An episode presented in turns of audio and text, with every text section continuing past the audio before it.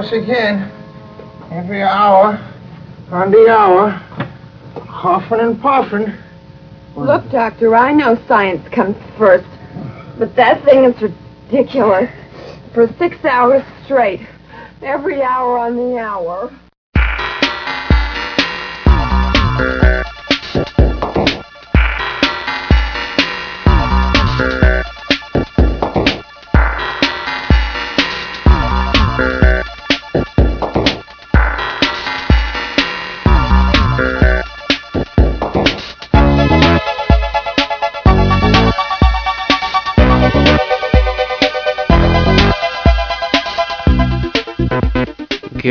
Afternoon. You're listening to 90.7 FM KALX. I'm Frank Ling, and this is Berkeley Groks. That's right. It's a weekly look at the world of science, technology, and their effects on our daily lives. I'm Charles Lee. Coming up on today's show, we'll be taking a look at Asphalt, Ohio, Missing Mom, and new organs.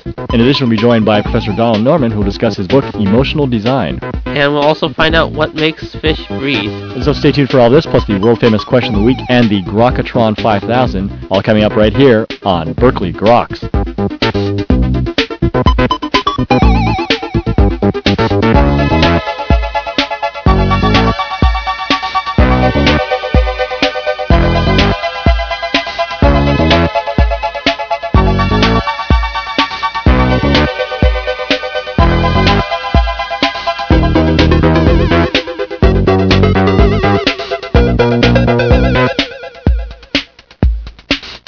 Welcome back to Berkeley Groks. I'm Frank Ling. And I guess that makes me Charles Lee. How you doing, Frank? Pretty good. How about you, Charles? Uh, I'm uh, I'm feeling superific. I'm feeling uh, jazzed up for science. So all your organs are fully functioning, is that right? Uh, last time I checked, I haven't brought them out in a while. So I was I was meaning to get them out to get tanned this summer, but You don't think you need to uh, get replacements for any of them? not yet. But uh, I'm going to go down to Target for maybe a new uh, spleen at some point.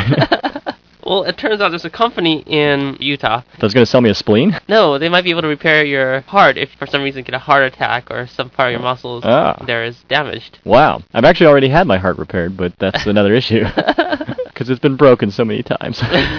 I'm sorry, Charles. yeah. So, aside from the skin and the blood, most tissue in the body do not conventionally uh, regenerate. That is, they do not remultiply and form new tissue. Right, there's sort of a limit on, I guess, the number of times the cells can divide in the body. Right, but this company in Utah, uh, Hydro Biosciences, is trying to change that. They're finding ways that they can stimulate the cells in your heart to become youthful again and go into that reproductive stage where they can form more tissue. So the super heart. Yeah, the super hard. so I, I mean, imagine this could uh, work for other types of tissue as well. Presumably, but the people who are primarily interested right now are the uh, victims of heart attacks. Well, that would seem the most logical group to be interested in it. Yes. So this is nice because you don't really have to go to uh, using those human embryonic stem cells for uh, creating new organs. You can just do it from the cells that already pre-existing. But there's been considerable interest and a lot of progress made, and there's a very nice article in the June issue of Technology Review.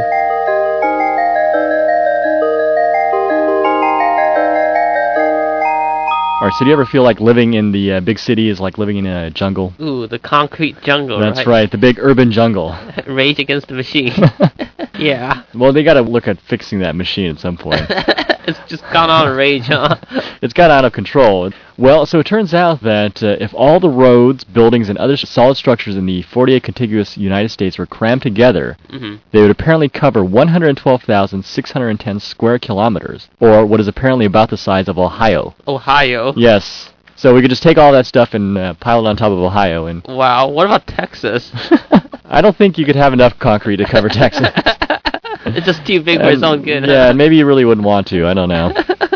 Um, I mean, this is an interesting work, and it was actually the first study to map out such impervious surface areas, which the authors say impact climate by creating urban heat islands and replacing plants that would sop up greenhouse gases. hmm Right. Yeah, I know in Japan, I guess it's a requirement for many buildings to have the top made into gardens. Oh. So uh, to uh, dispel these heat islands. Oh, right. So by having greenery, it absorbs heat much better than just the concrete. Right, that makes sense. Yeah. So this was interesting work, and it was published in the recent issue of the journal EOS.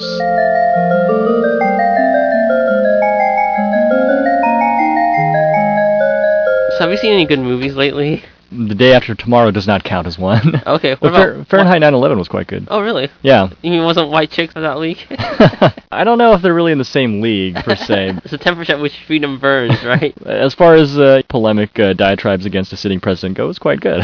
so yeah, it does seem Michael Moore has a bit of a qualm with the president, huh? you might not be able to detect it if you Hmm. see it, but there's a little bit of a twinge. So it, it turns out a lot of other people have qualms with the president, including the NRDC, The uh, National National. Resources Defense Council. Okay. And their qualm is that the regulations that EPA has made for limiting mercury is too weak. We're still putting too much mercury into the air. I guess there's some senators right now, uh, they recently signed a letter saying that we should toughen the emissions of mercury from plants. Most of them produce chlorine gas and sodium hydroxide. The Chlorine Institute, on the other hand, blames this on election year politics because they're not interested in these regulations. Oh, I'm sure.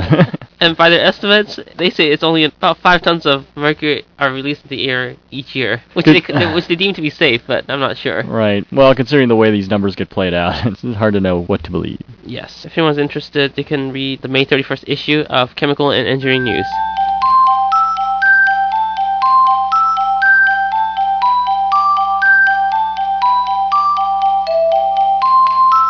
All right, Frank. So, do you miss your mom? Oh, all the time. Don't Mom- you? Well, yeah, moms are good. Yeah. uh, well, it turns out though, uh, mice that are born without a certain type of opioid receptor will not uh, notice the absence of their mothers. Wow, you mean like just no recognition?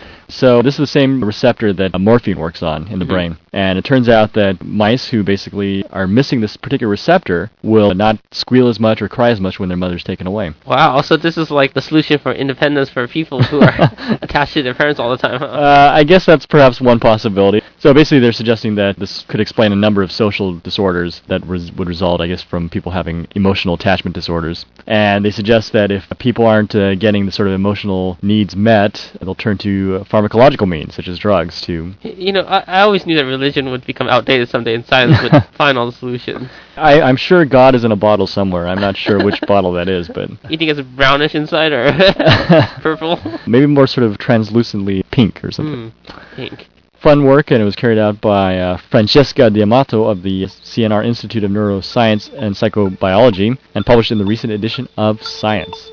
And that's all for a look at recent developments in the world of science and technology. You're listening to Berkeley Groks, only here on 90.7 FM KALX. Well, coming up next, Professor Donald Norman will join us to discuss his book, Emotional Design Why We Love or Hate Everyday Things. So stay tuned.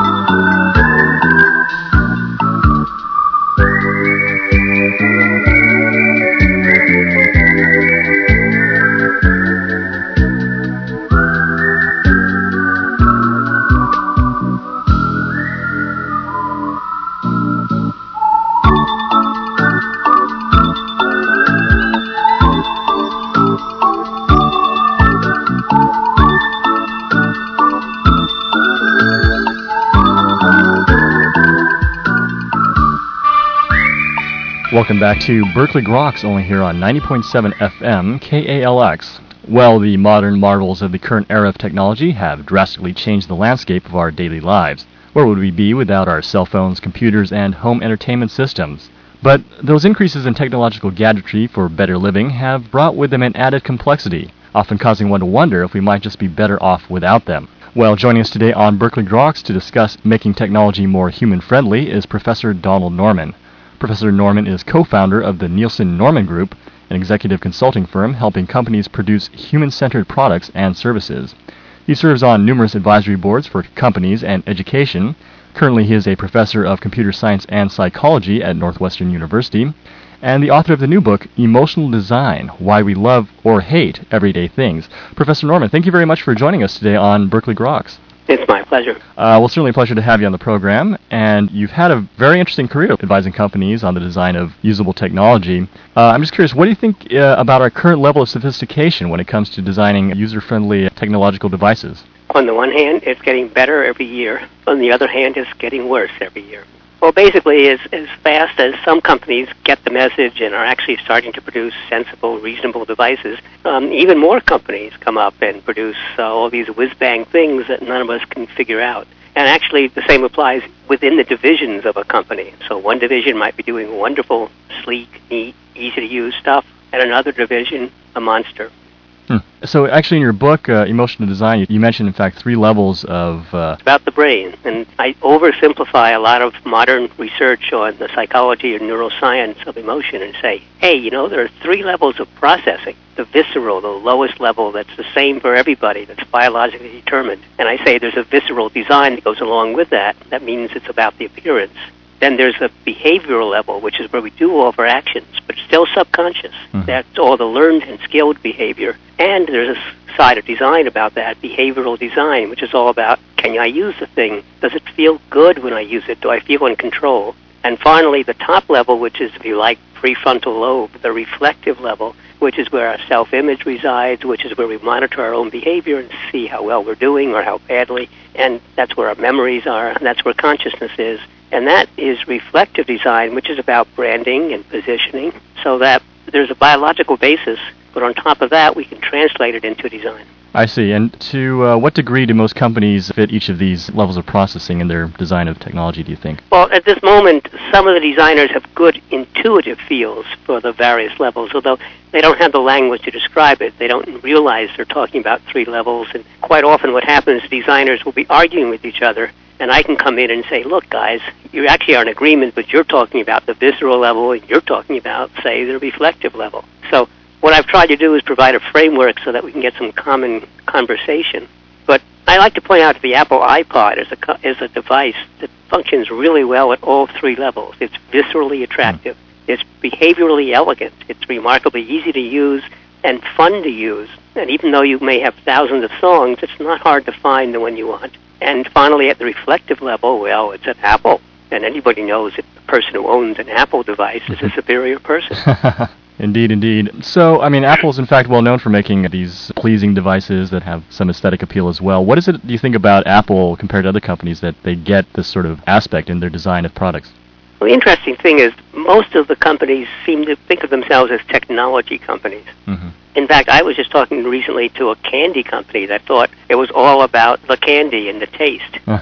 And I'm saying, no, it isn't. And Apple recognizes that they really are a consumer company, and what they have to do is make things fit into your lives that you're proud to have. And most of the other technology companies, well, they're still technology companies. And for this candy company, I was trying to point out the whole point of candy was the pleasure it affords. It's the experience, including the wrapping and the unwrapping. Mm. And it's it's not just the taste.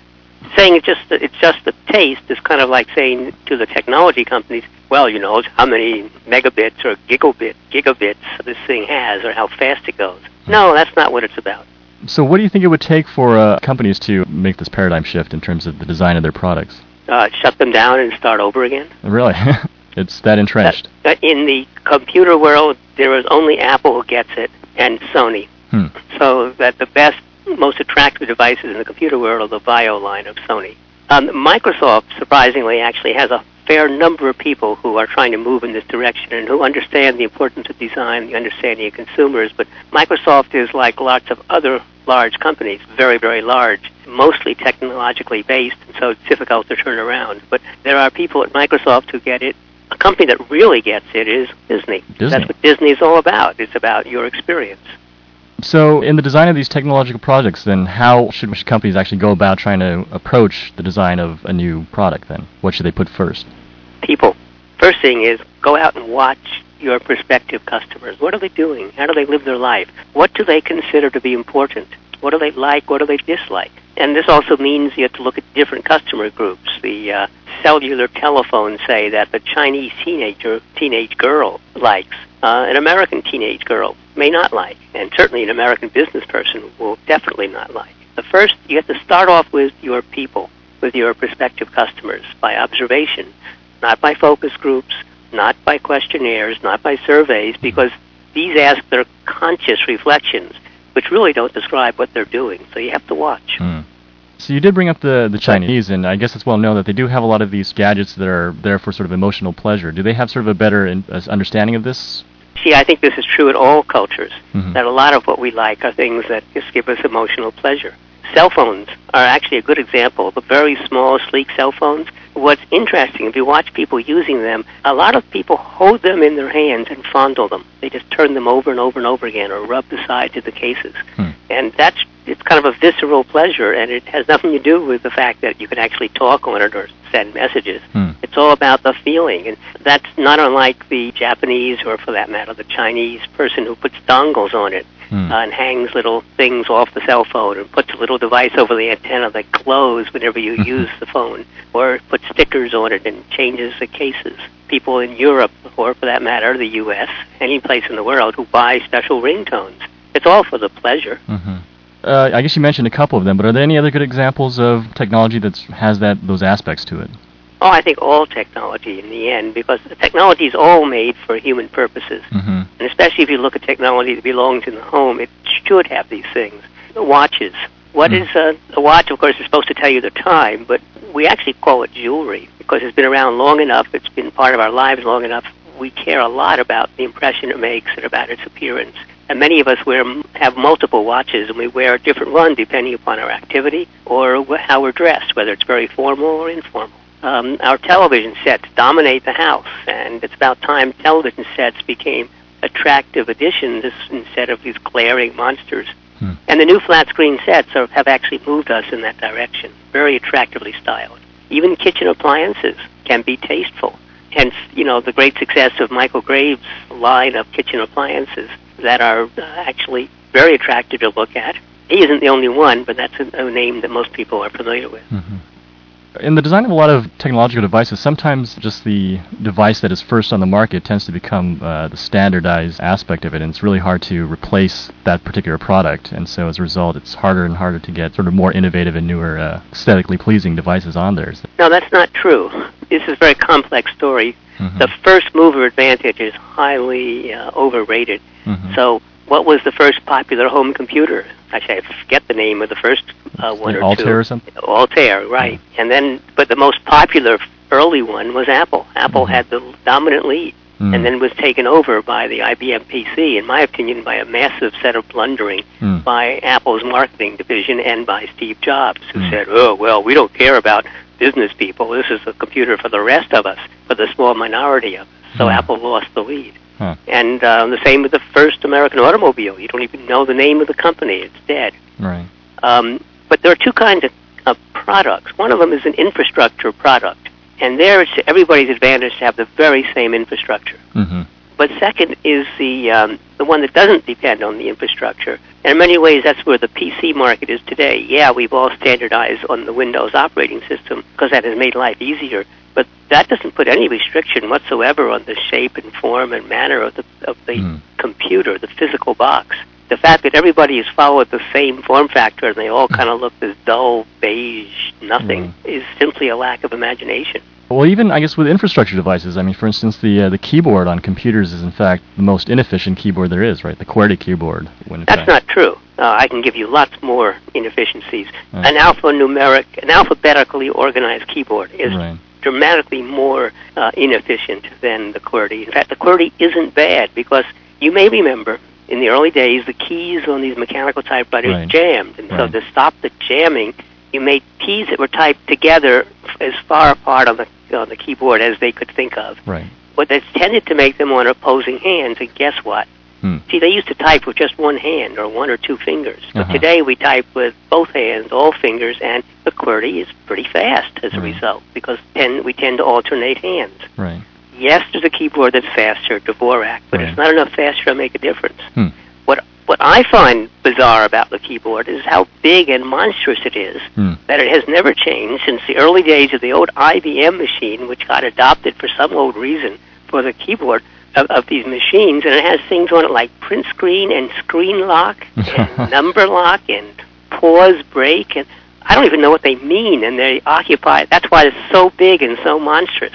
The problem is that people have learned to make these monstrous keyboards for just a couple of dollars. Hmm. And when you try to simplify it, it ends up costing you more money because you don't have the volume. Hmm. So there's an example of that's the appendix of the of the computer. Print screen is like the appendix of the Mm. body. What's it doing there? Screen lock, pause break. Well, we are running uh, slightly out of time, but I'm curious, uh, as long as we're on input devices, are there any uh, sort of more aesthetically uh, pleasing type input devices that you would recommend rather than a keyboard? If you're going to be doing manuscripts and doing standard writing, the Mhm. keyboard, in my opinion, will be with us forever.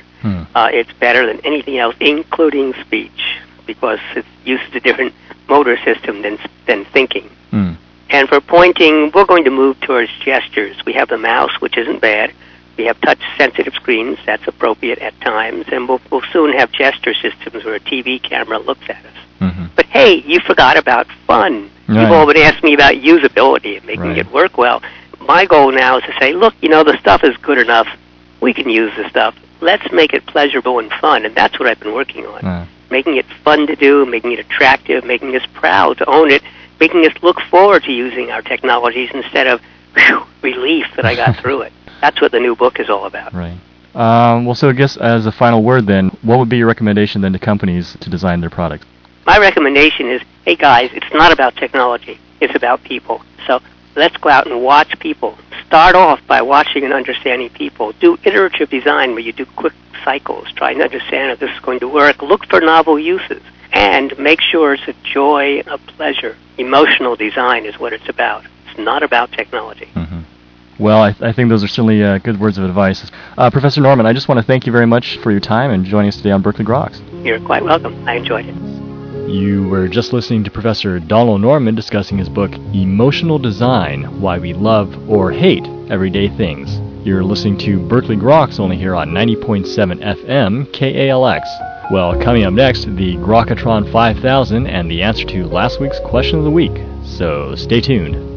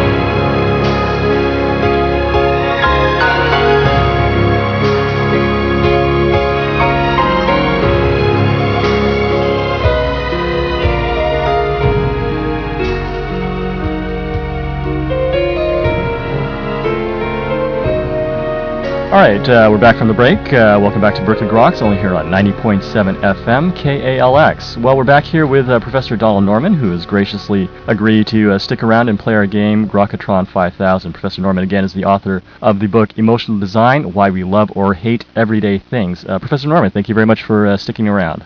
Well, I think it's a bit wariness. so what are you going to ask me? Okay, so what we have is our game called the Grokatron 5000. It's our supercomputer formerly known as Deep Blue. And he's chosen a game for us today called User Friendly or Not User Friendly. So for each of the following five items, I wish you could tell me if you think each item is user friendly or not user friendly, and maybe a little bit about why. So are you ready to play our game, the Grokatron 5000? Okay, I'm in the starting position. Okay, very good. The Grokatron 5000 has chosen these five items, and item number one, user-friendly or not user-friendly, Janet Jackson's wardrobe. Oh, very user friendly. Did what it was supposed to do. okay, well, I think a lot of people would agree with that. Um, item number two, the Internal Revenue Service. Definitely not. Definitely not. In fact, I think it's a deliberate ploy on their part. Again, I think many people would have to agree with that as well. Uh, user friendly or not user friendly, item number three, fast food restaurants. Not bad. Not bad. Their goal actually is to make you come back, after all. So to be pleased with what they give you and to come back. And one trick, of course, is always order something special on your meal so you don't get the uh, the sandwich that's been sitting under the heat Ah. warmer for five minutes. Ah, good advice. Item number four, user friendly or not user friendly, the electoral college system. Well, that's complex. Um, I think the basic system isn't bad given the time when it was invented and the problem it was trying to solve. Remember, we're a representative democracy, not a real democracy, so that uh, we're not supposed to be voting for real candidates. We're supposed to be voting for somebody else's whose judgment we trust, who then votes for the candidates. Right. But in today's world, the electoral college is, is silly because we actually are voting and it's our vote to count directly. And if we vote for an electoral college representative who goes against the, the votes, although that's legal, I believe, in fact, uh, we would all be really upset. Right. So I think it's not so much user friendly or not as an anomaly. Hmm. Um, it's an old system that no longer meets today's times. Right. Item number five, uh, user friendly or not user friendly, postmodern art. This is what I would call um, reflective design. hmm that the point of art to a large extent is not to be beautiful at first sight, but to cause you to think, to cause you to get new insights, and to cause you to have a response, whether positive or negative. A strong negative response is just as valuable in art as a strong positive one. So in that sense, it's supposed to be not user friendly. Mm. Well, I guess that would explain the confounding of a lot of people. well, Professor Norman, I, I just want to thank you very much for uh, sticking around to play our game Grokatron 5000, 10 in your And the game was fun. It wasn't as bad as uh, I had feared oh. it might be. Oh, very, very good. I'm, again, I want to thank you very much for uh, joining us today on uh, and Groks and discussing your book, Emotional Design Why We Love or Hate Everyday Things. You're quite welcome. Mmm, all right, and now is the Doctor of Style with the answer to last week's question of the week. Ooh, baby, you know I love the fishes with air slipping and sliding through the water. It's so cool. But I was always wondering, how do them fishes extract the air out of the water? Well, they have these special structures called gills, which act as filtering mechanisms to take the air right out of it. And that's how they do it. Oh, it's so cool. Hmm. It surrounds us, it binds us, and it tells us the time. Hmm. It is the clock, but it only moves with the force in one direction, clockwise. I've always wondered why. If you know the answer or think you know the answer, email us at groks at hotmail.com. You won't win anything, but you'll always be on time. And that's all for this week's edition of Berkeley Groks. Make sure you tune in next week for more from the world of science and technology. If you'd like to contact us here at Berkeley Groks, email us at groks at hotmail.com. For Berkeley Groks, I'm Frank Ling. And I'm Charles Lee. Make sure you also see us on the web at www.groks.net. Have a great afternoon and stay tuned for more music with your host, Katie.